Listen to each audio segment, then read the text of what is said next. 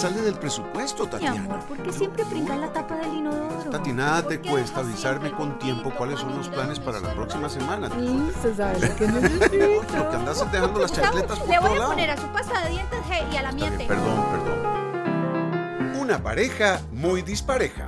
Un programa de Tatiana Zamora Y Gustavo Rojas. hecho para vos. Para vos, Para vos. a partir de este momento, pasa adelante y conversemos. Somos una pareja Muy dispareja. Hola, hola, ¿qué tal? Buenas noches, bienvenidos a un martes más de pareja muy, dispareja. Así es, martes 6, comenzamos el mes y esperamos que estén ustedes muy bien. Gustavo, vieras que tengo una gran reflexión para vos.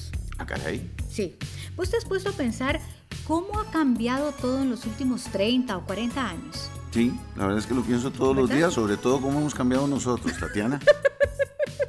Sí, sí, sí, no, de verdad, sobre todo si el Face a cada rato nos saca un recuerdo de la última foto viejilla que salió hace tres años. Bueno, ¿cuál Facebook? Pongámonos más rudos. Si revisamos el álbum de fotos de la familia, ¿te imaginas lo que encontramos ahí? Sí, qué bonitos son esos álbumes. ¿ah? Ahora ya no hay, ya no hay, ya no hay álbumes de familia. Y vos sabes, me encanta recordar, por ejemplo, esos años en los que había presas, pero en la Avenida Central, porque la Avenida Segunda era como una autopista. Y qué decir el Paseo Colón, uno pasaba de la Sabana a San Pedro en tres minutos. Hijo de Dios, Sí, sí, sí, imagínate, sí, no había juro. carros. Sí, sí, Qué así es. locura. ¿Sabes de qué me acuerdo yo? Cuando uno jugaba Pac-Man. Vos, porque yo en mi vida tuve, ¿cómo? Pac-Man. Pac-Man, En claro. mi vida jugué esa cosa. Ay, cómo, Gustavo. Esas son palabras mayores. Es decir, yo, yo si acaso jugaba, ¿cómo te puedo explicar? Jaxes. O, ¿sabes cuándo? Ah, cuando uno salía todo feliz con aquella cosa, el Walkman. Uy, el Walkman, me Ah, encanta. Yo oyendo el cassette, por ejemplo. ¿De quién? Perdón. ¿Qué te ¿Qué te puedo explicar? Este, bueno, En te voy a hablar de época. aquella época, te voy a hablar de Marco Antonio Muñiz.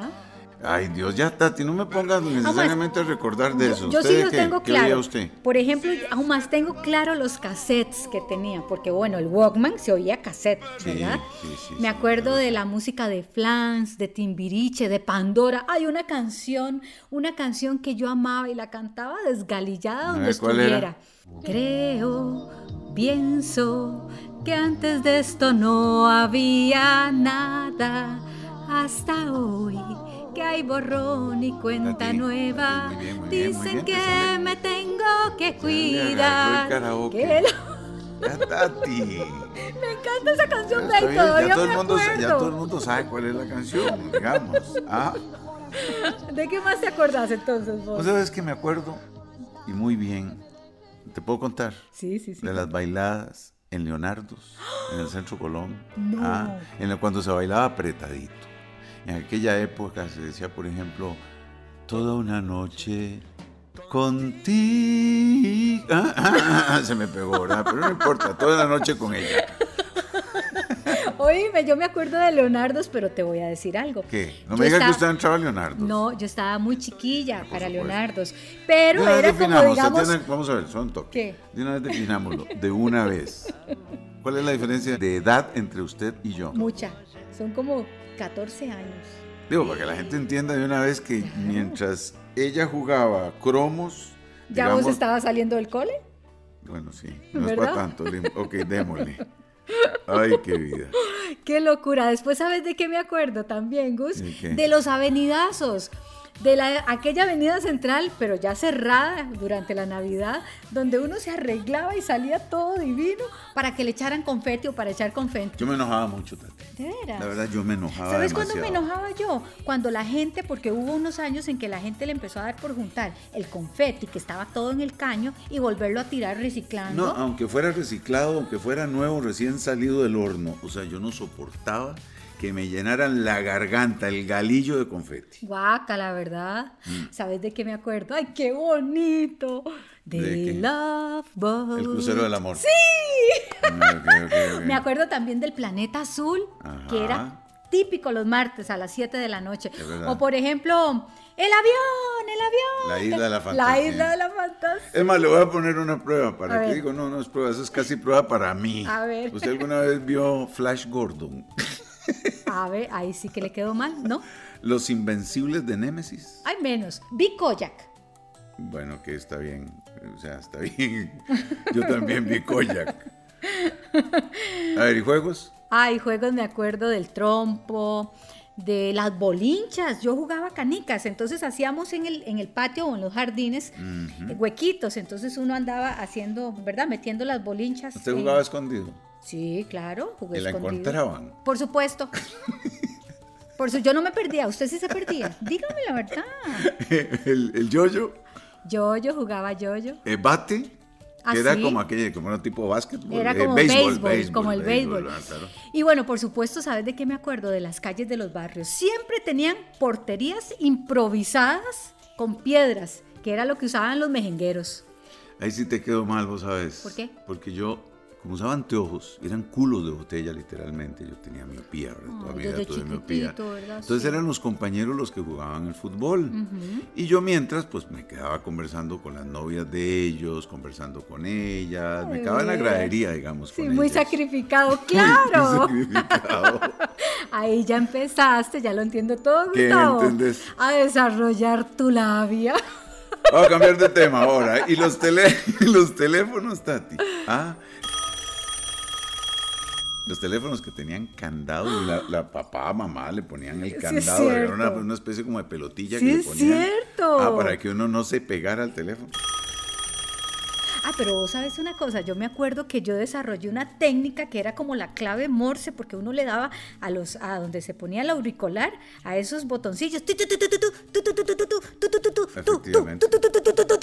y uno marcaba uno marcaba. Y además en aquella época los números eran de seis dígitos. Fíjate que yo me acuerdo del número de mi casa. ¿Cuál era?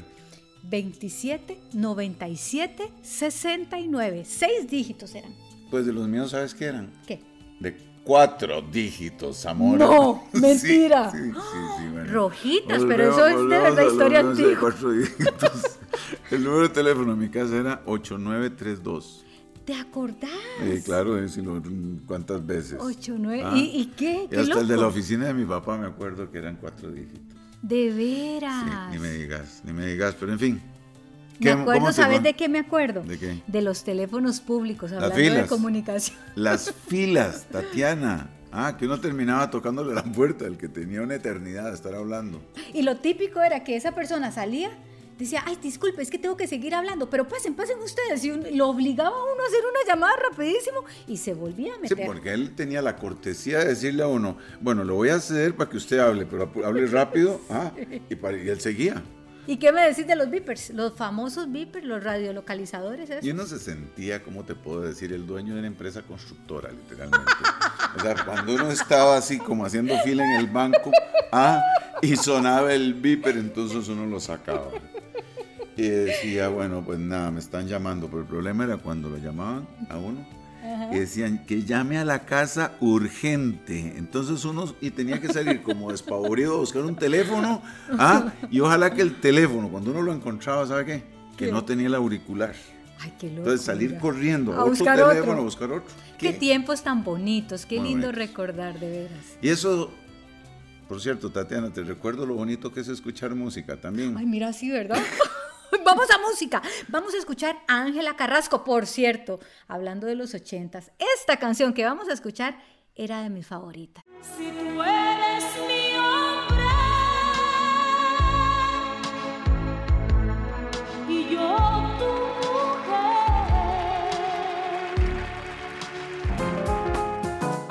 Y continuamos con una pareja muy dispareja.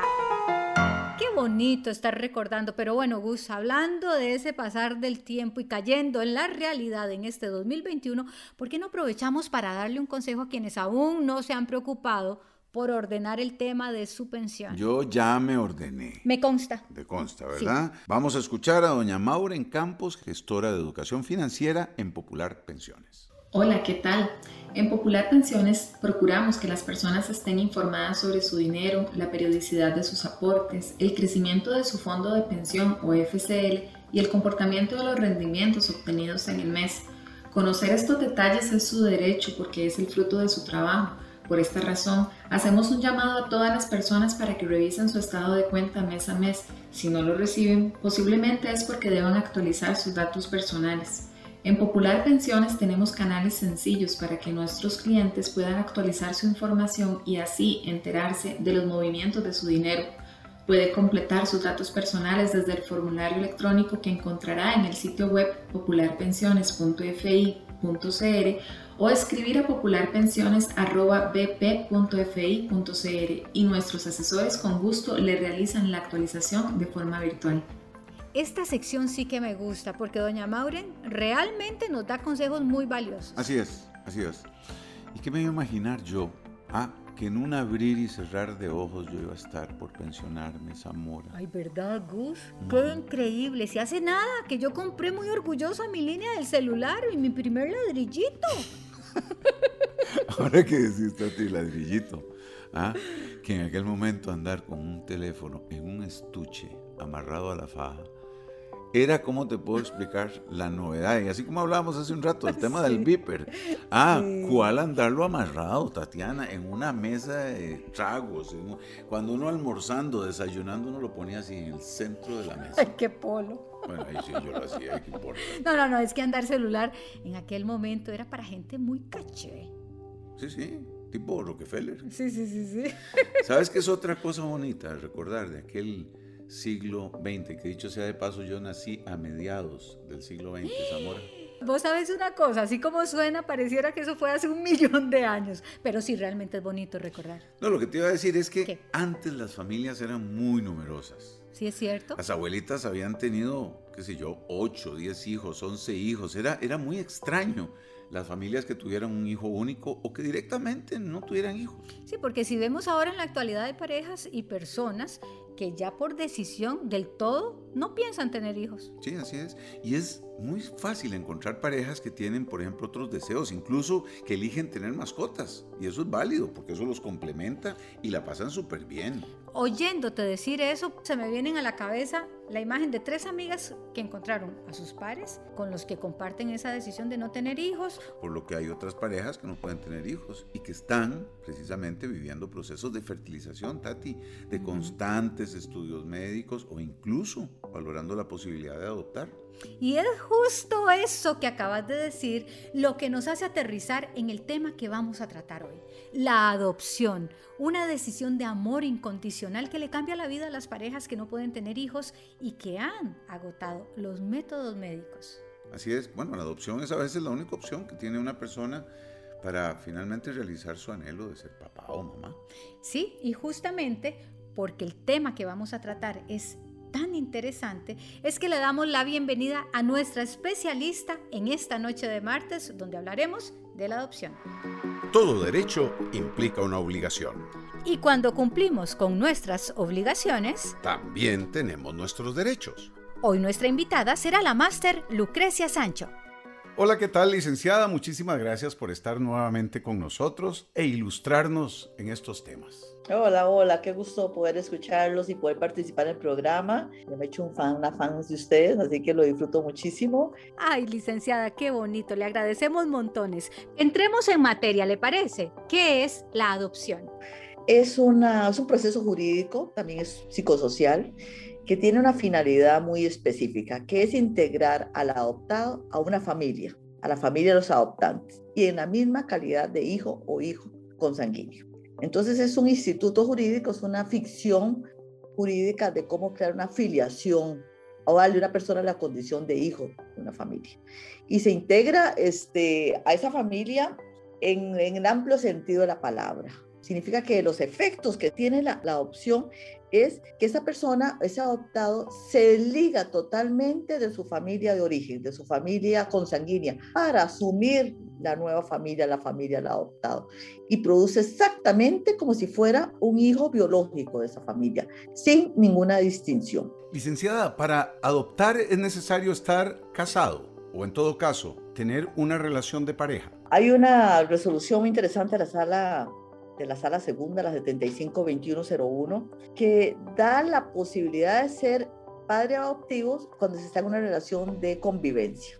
Y esto es pues una apertura, porque en realidad anteriormente solamente se establecía este, la opción conjuntas en parejas que eran cónyuges, pero actualmente pueden ser convivientes. Claro, convivientes que reúnan los mismos requisitos de las parejas este, constituidas mediante matrimonio, como es parejas que tengan condiciones sociales, afectivas, económicas, emocionales, médicas, intelectuales, para ser esos, esas figuras importantes, nutricias para las personas, para los adoptantes. Eso es el requisito, básicamente. ¿Por qué? Porque esto es una, la adopción es una institución de protección familiar de orden público y social, de manera que se tiene que garantizar por todos los medios que quien va a ser adoptado, que puede ser una persona mayor de edad también, ¿verdad? Va a ser debidamente acogida por esa familia y es una familia que le va a dar toda la protección que se requiere. El Patronato Nacional de la Infancia es la institución encargada de tramitar las adopciones. Este, puede hacerse las adopciones eh, mediante el Patronato Nacional de la Infancia, siguiendo toda la tramitología, que es bastante eh, detallada, toda la tramitología eh, y todo el proceso que el patronato este, establece, pero también pues existen las adopciones directas, que son totalmente legales, inclusive el nuevo Código Procesal, Código Procesal de Familia, que entrará en vigencia en octubre del año entrante, pues contempla esa posibilidad de las adopciones directas. ¿Cuáles son las adopciones directas? Bueno, donde hay una entrega del padre, de la madre, eh, de una persona menor de edad a los, a los posibles padres adoptantes, pero igualmente ellos son sometidos a peritajes. Lo ideal es que el niño permanezca con su madre y padre con su madre o con el padre. Si esos no, no pueden o no quieren, no están en condiciones, pues entonces se va ampliando las posibilidades de que ese niño permanezca con los abuelos, con los tíos, que se mantenga en el núcleo familiar. Cuando ya no se da, pues se busca que en la misma comunidad existan personas que lo acojan, si no en la comunidad, en el país, y si no en el país, si ya se agotan las posibilidades de que ese niño pueda estar en el país con familias acá, pues entonces se da en adopción internacional. Ahora, usualmente las parejas o los, adoptantes pues desean este, niños pequeños, que sean saludables, etcétera, etcétera, pero por supuesto que estos son los niños que menos hay, porque también pues eh, hay otras condiciones de los niños cuando, son, integran grupos de hermanos, cuando son niños que hay alguna, un problema de salud importante, pues estos son los niños que lamentablemente pues muchas parejas, muchas personas no los desean y son los niños que permanecen, permanecen institucionalizados y demás. Y entonces pues son, usualmente son los niños que se dan más bien en adopciones internacionales. Esto porque, bueno, porque lo que se, lo que se quiere es lo primero, pero, pero en realidad eh, hay muchos niños en las otras condiciones que desean ser adoptados. Licenciada, ¿Qué le parece si nos vamos a escuchar una musiquita que estoy seguro le va a encantar a usted? Amiga de Miguel Bosé. Si he sido lo que fui, fue por tu cuerpo. Si he sido noche, fue tu noche quien lo quiso. Si he sido besos que mis labios aprendieron a ser beso para ti. ¿Sabías que John Lennon fue hijo de Julia y Alfred Lennon? Pero el famoso músico tuvo que dejar a sus padres luego de que su tía Mimi Smith denunciara la difícil situación económica y familiar en la que vivía. Pues esa tía, que era hermana de su mamá, obtuvo la custodia y se lo llevó a vivir con ella y su esposo George Smith. Así fue. Y para quienes se vienen uniendo, esta noche estamos hablando de... La adopción. Con la licenciada Lucrecia Sancho. Bueno, licenciada, y retomando el tema, yo querría saber si existe la posibilidad de revertir una adopción. Una de las características que tiene la adopción es que es irreversible. Es decir, una vez que se toma la decisión, una vez que se da, se acude ante el juez de familia o la jueza de familia y la, la, pareja asume o la adoptante asume el compromiso de asumir la custodia, el cuidado, el ejercicio de los atributos de la responsabilidad parental o patria potestad en forma absoluta. Aquí el paso, y una vez, una vez que se dicta la resolución y la resolución queda firme, no se puede decir, ya no quiero el niño, aquí se los estoy dejando en la puerta del panio, se lo devuelvo a, quien, a los abuelos o a, quien, a, los, a los abuelos biológicos, se va. no, ahí ya no hay ya no se puede echar atrás, ¿verdad? Este, igualmente, pues los niños, pues, si se diera esto y se ha dado algunas oportunidades, lamentablemente, porque no me imagino algo tan doloroso como es este, que estos niños tengan que regresar nuevamente a, a una institución, pues estos niños tendrán que pasar por un proceso de nueva declaratoria de adoptabilidad, si hubieran posibilidades de ser nuevamente adoptados y los padres en este caso serían pues sometidos a un proceso de terminación de la patria potestad o responsabilidad parental, que es la sanción máxima que hay este, cuando un padre no asume en forma idónea el cuidado de. Por, e, por, eso ahí la importancia de que haya, este, que se den estas valoraciones psicosociales para poder determinar que efectivamente es a la familia idónea para esta persona menor de edad. El patronato, una vez que concluye el proceso de adopción, está obligado a dar un seguimiento por un periodo de dos años y el periodo de tres años para las parejas o los adoptantes eh, internacionales. Entiendo que también hay adopción de hijo del cónyuge. Vamos a ver, vamos a poner el caso de una mujer, se casó hace unos años, tiene hijos desde el primer matrimonio, de esa relación, pero ese padre se ausentó y ella establece una relación de matrimonio, de convivencia con una persona que se constituye el padre de, de eso o esos niños. Pero ahí ya estos niños tienen una paternidad. Entonces, la forma de desplazar esta paternidad es mediante una adopción de hijo de cónyuge donde la madre dice, estoy de acuerdo con que mis hijos sean adoptados por esto, y donde ese padre, ¿verdad? Que, que, es un padre ausente, digámoslo así, también de alguna forma tiene que dar su asentimiento para que estos hijos sean adoptados por el nuevo cónyuge o compañero de quien fue su esposa o su madre. La adopción es un acto de amor, es un acto de solidaridad, donde yo no puedo verlo como un tema de escoger en un catálogo cómo quiero que sea o tomo la decisión de adoptar con todo lo que eso implique, o simplemente no lo hago.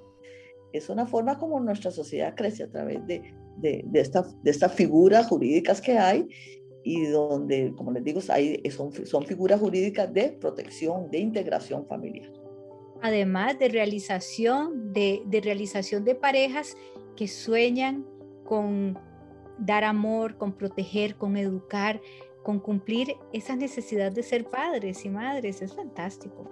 No solamente a la pareja, yo, o sea, aquí lo que no podemos perder de vista es que si bien para la pareja es muy importante, lo más importante es para este niño ser acogido por una familia. Y es que cuando, cuando son acogidos en una familia plena, una familia eh, que son familias muy afectuosas, llegan a ser los hijos pero además son los sobrinos y son los nietos y son los primos y entonces toda su familia, toda la familia creció con estos niños, ¿verdad?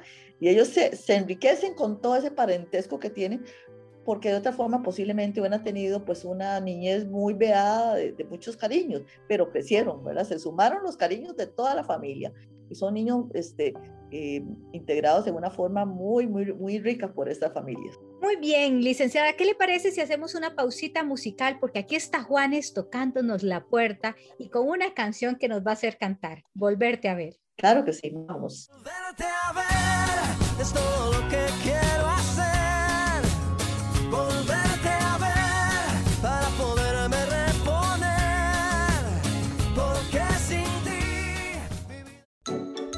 ¿Sabías que Angelina Jolie adoptó a tres niños y tuvo tres hijos biológicos? Su historia de adopción comenzó cuando se convirtió en la madre de Maddox. Luego adoptó a Sahara y a Pax, quien fue adoptado luego de que su madre lo abandonara en Vietnam. Posteriormente, también tuvo tres hijos biológicos con su ex pareja Brad Pitt, Shylock y los gemelos Knox y Vivienne. Licenciada, usted que también es parte de ese grupo de madres que decidieron adoptar, ¿podría dar un mensaje final a las parejas que nos escuchan? Yo invito a todas esas personas que, que, están pensando en adoptar, en que tengan esa apertura de corazón, que no tengan miedo, que abriguen con todo lo que puedan, con toda su capacidad de amor a estos niños o a estos adolescentes o a estos muchachos que están ansiosos de amor y que ustedes tienen esa capacidad para poder ser los padres nutricios que ellos necesitan. Así que no tengan miedo, adelante y, y, que Dios los bendiga y los llene siempre de toda esa energía y de todas esas bendiciones, porque que hay lluvia, bendiciones la hay. Muchas gracias, licenciada. Muchas gracias por su tiempo, muchas gracias por su experiencia, por sus conocimientos y por transmitirnos ese amor incondicional del que usted también es protagonista para dar y para recibir. Gracias a ustedes por invitarme. Gus, ¿qué te parece si escuchamos otro de esos consejos tan importantes en el tema de la pensión? Pero por supuesto, claro que sí. Escuchemos a doña Mauren Campos Gaitán, gestora de educación financiera de Popular Pensiones. Hola, ¿qué tal? Llevarse una sorpresa al momento de retirar su FCL o pensión al enterarse que el patrono no reportó su aporte en algunos meses o destinó menos de lo que le correspondía puede evitarse con la revisión del estado de cuenta. Popular Pensiones envía el estado de cuenta mensualmente al correo electrónico que usted tiene registrado.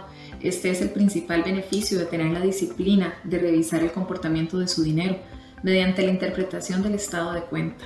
Recuerde que estos fondos son fruto de su trabajo, no lo descuide, haga un hábito la revisión del estado de cuenta. Si usted no lo recibe, posiblemente deba actualizar sus datos personales, lo cual puede realizarlo en nuestro sitio web popularpensiones.fi.cr. Me encantan esos consejos. Como quien dice, en guerra avisada no muere soldado. Así es. Y siempre sobre el tema de la adopción tenemos una pareja que es exactamente la mejor representante de ese acto de amor y de ese acto de solidaridad la diversión, la salud, los consejos, el sexo, la ley, el universo de las parejas visto desde los ojos de la experiencia. Y por supuesto, las parejas invitadas son el ingrediente perfecto de nuestro programa.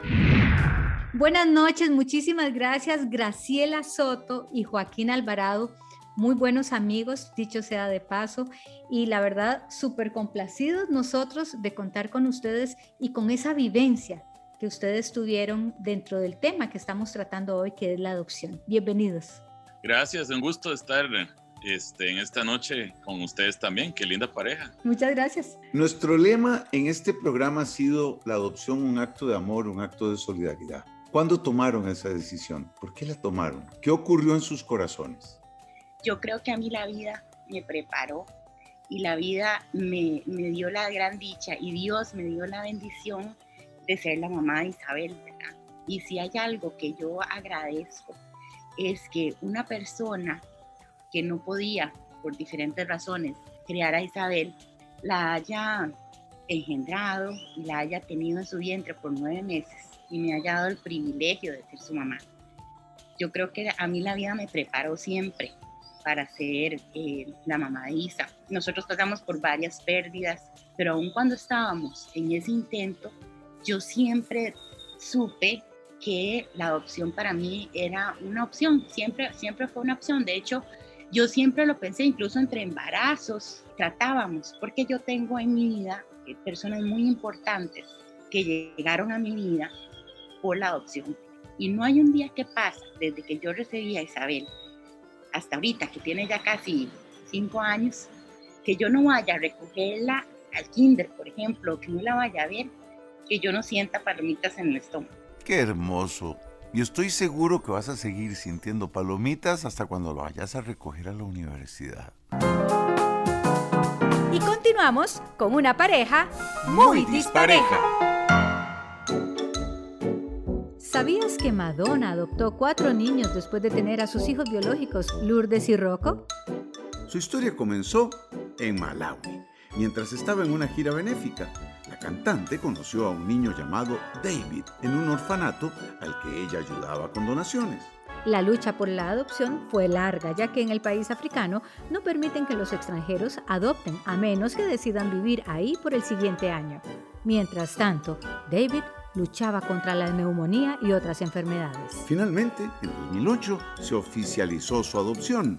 Madonna luego adoptó a otra niña llamada Mercy y posteriormente adoptó a las gemelas Estelle y Esther. Continuamos hablando de la adopción con Graciela y Joaquín. Ellos son los papás adoptivos de Isabel. Ahora, en el caso de ustedes como matrimonio, la adopción fue una decisión que tomaron en pareja.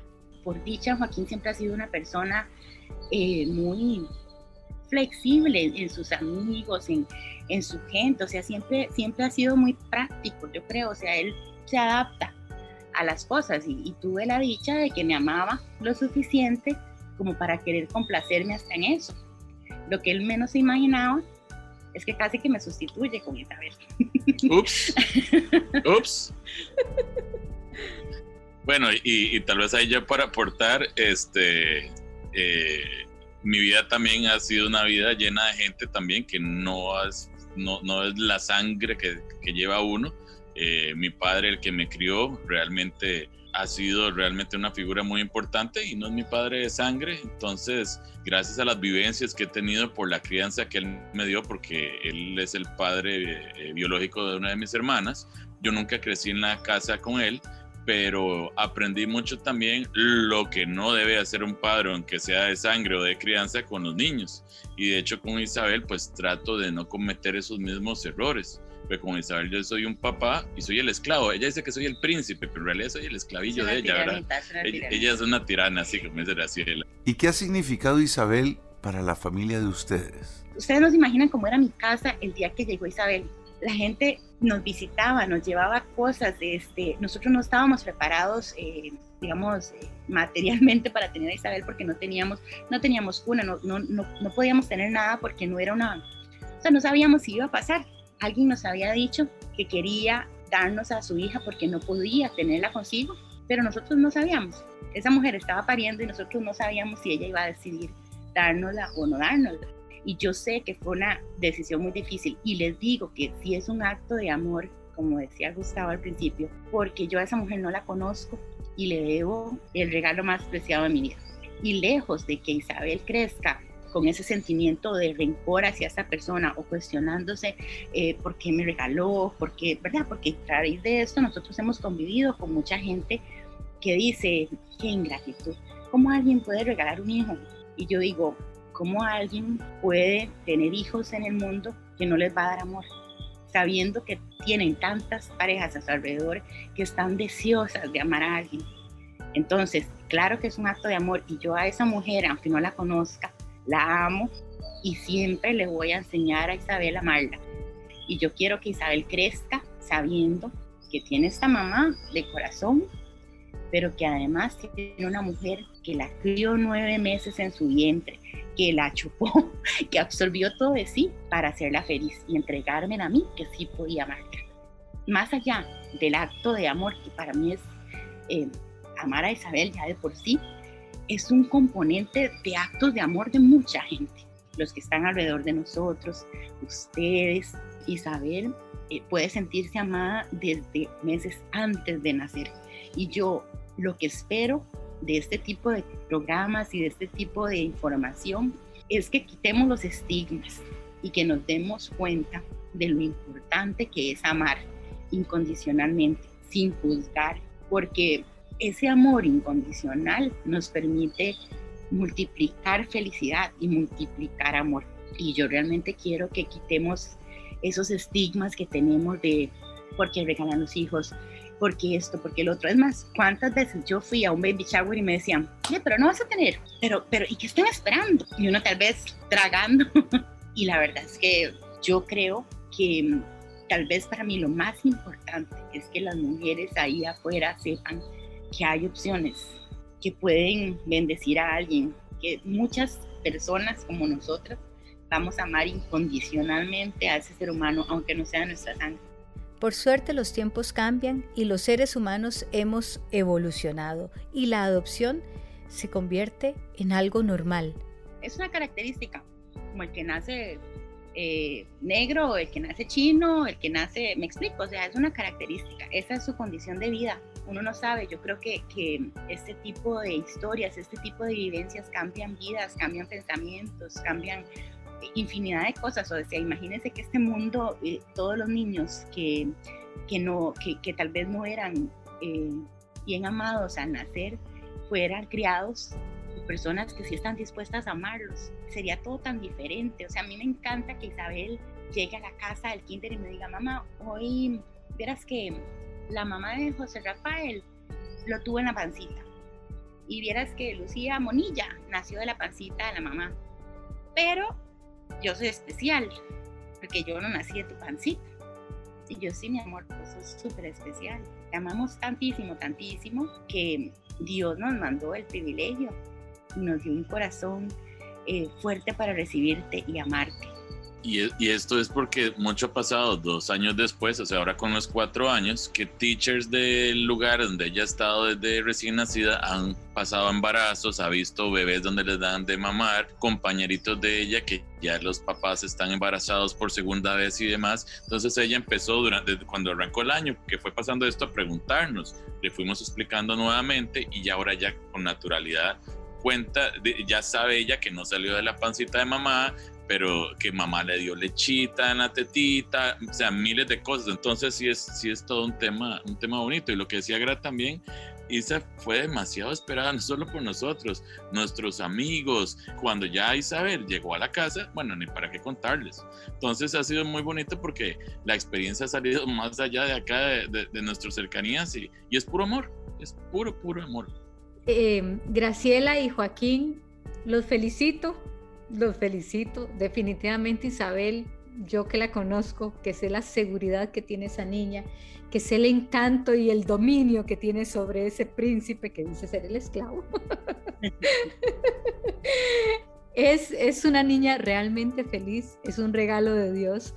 Los felicito a ustedes por, por darse de esa manera tan completa, sin miedos, tan incondicional y, recibiendo ese regalo de la manera, siendo un ejemplo para muchas parejas que es tan importante con, con este testimonio. Muchas gracias. Un abrazo grande para ustedes y por supuesto para esa mujer maravillosa. Ay, muchas gracias. Gracias a ustedes de verdad por, por hablar de estos temas. Yo creo que es no solo es este un regalito para el corazón, ¿verdad? Que un, una, un apapacho para el corazón hablar de estas cosas que no sé, a mí, a mí me emociona, por supuesto, muchísimo, sino que además yo creo que, que es una gran labor social de nosotros estos temas, sobre todo la adopción directa, tenemos que hablarla más. Y yo les quiero decir a todos los que nos están escuchando que tanto las adopciones directas como las también en el PANI, ambos procesos son largos, dolorosos, eh, eh, emocionalmente son demasiado fuertes para todo lado pero si realmente ustedes quieren recibir y dar mucho amor, vale la pena. Eso les va a traer muchas alegrías para mucho, mucho tiempo. Abrazo, chiquillos. Un abrazo. queremos. Chao, nosotros también. Besitos. ¿A dónde fue el pasado que no volverá? ¿A dónde fue tu risa que me hizo volar? ¿Dónde quedó la llave de nuestra ilusión? Y nos queremos despedir con la siguiente reflexión, porque la adopción realmente es un acto hermoso. Algunas personas deciden recurrir a esta cuando por alguna razón no pueden concebir hijos de forma biológica. Pero también hay quienes deciden adoptar sin tener ninguna imposibilidad médica, sino simplemente por el deseo de completar o iniciar una familia y cambiarle la vida a un niño que no tiene un hogar. El compromiso de estos padres adoptivos de darles a sus hijos no solo lo económico, sino también todo el amor del mundo es realmente admirable. Gracias por sumarte a las conversaciones de Pareja muy dispareja.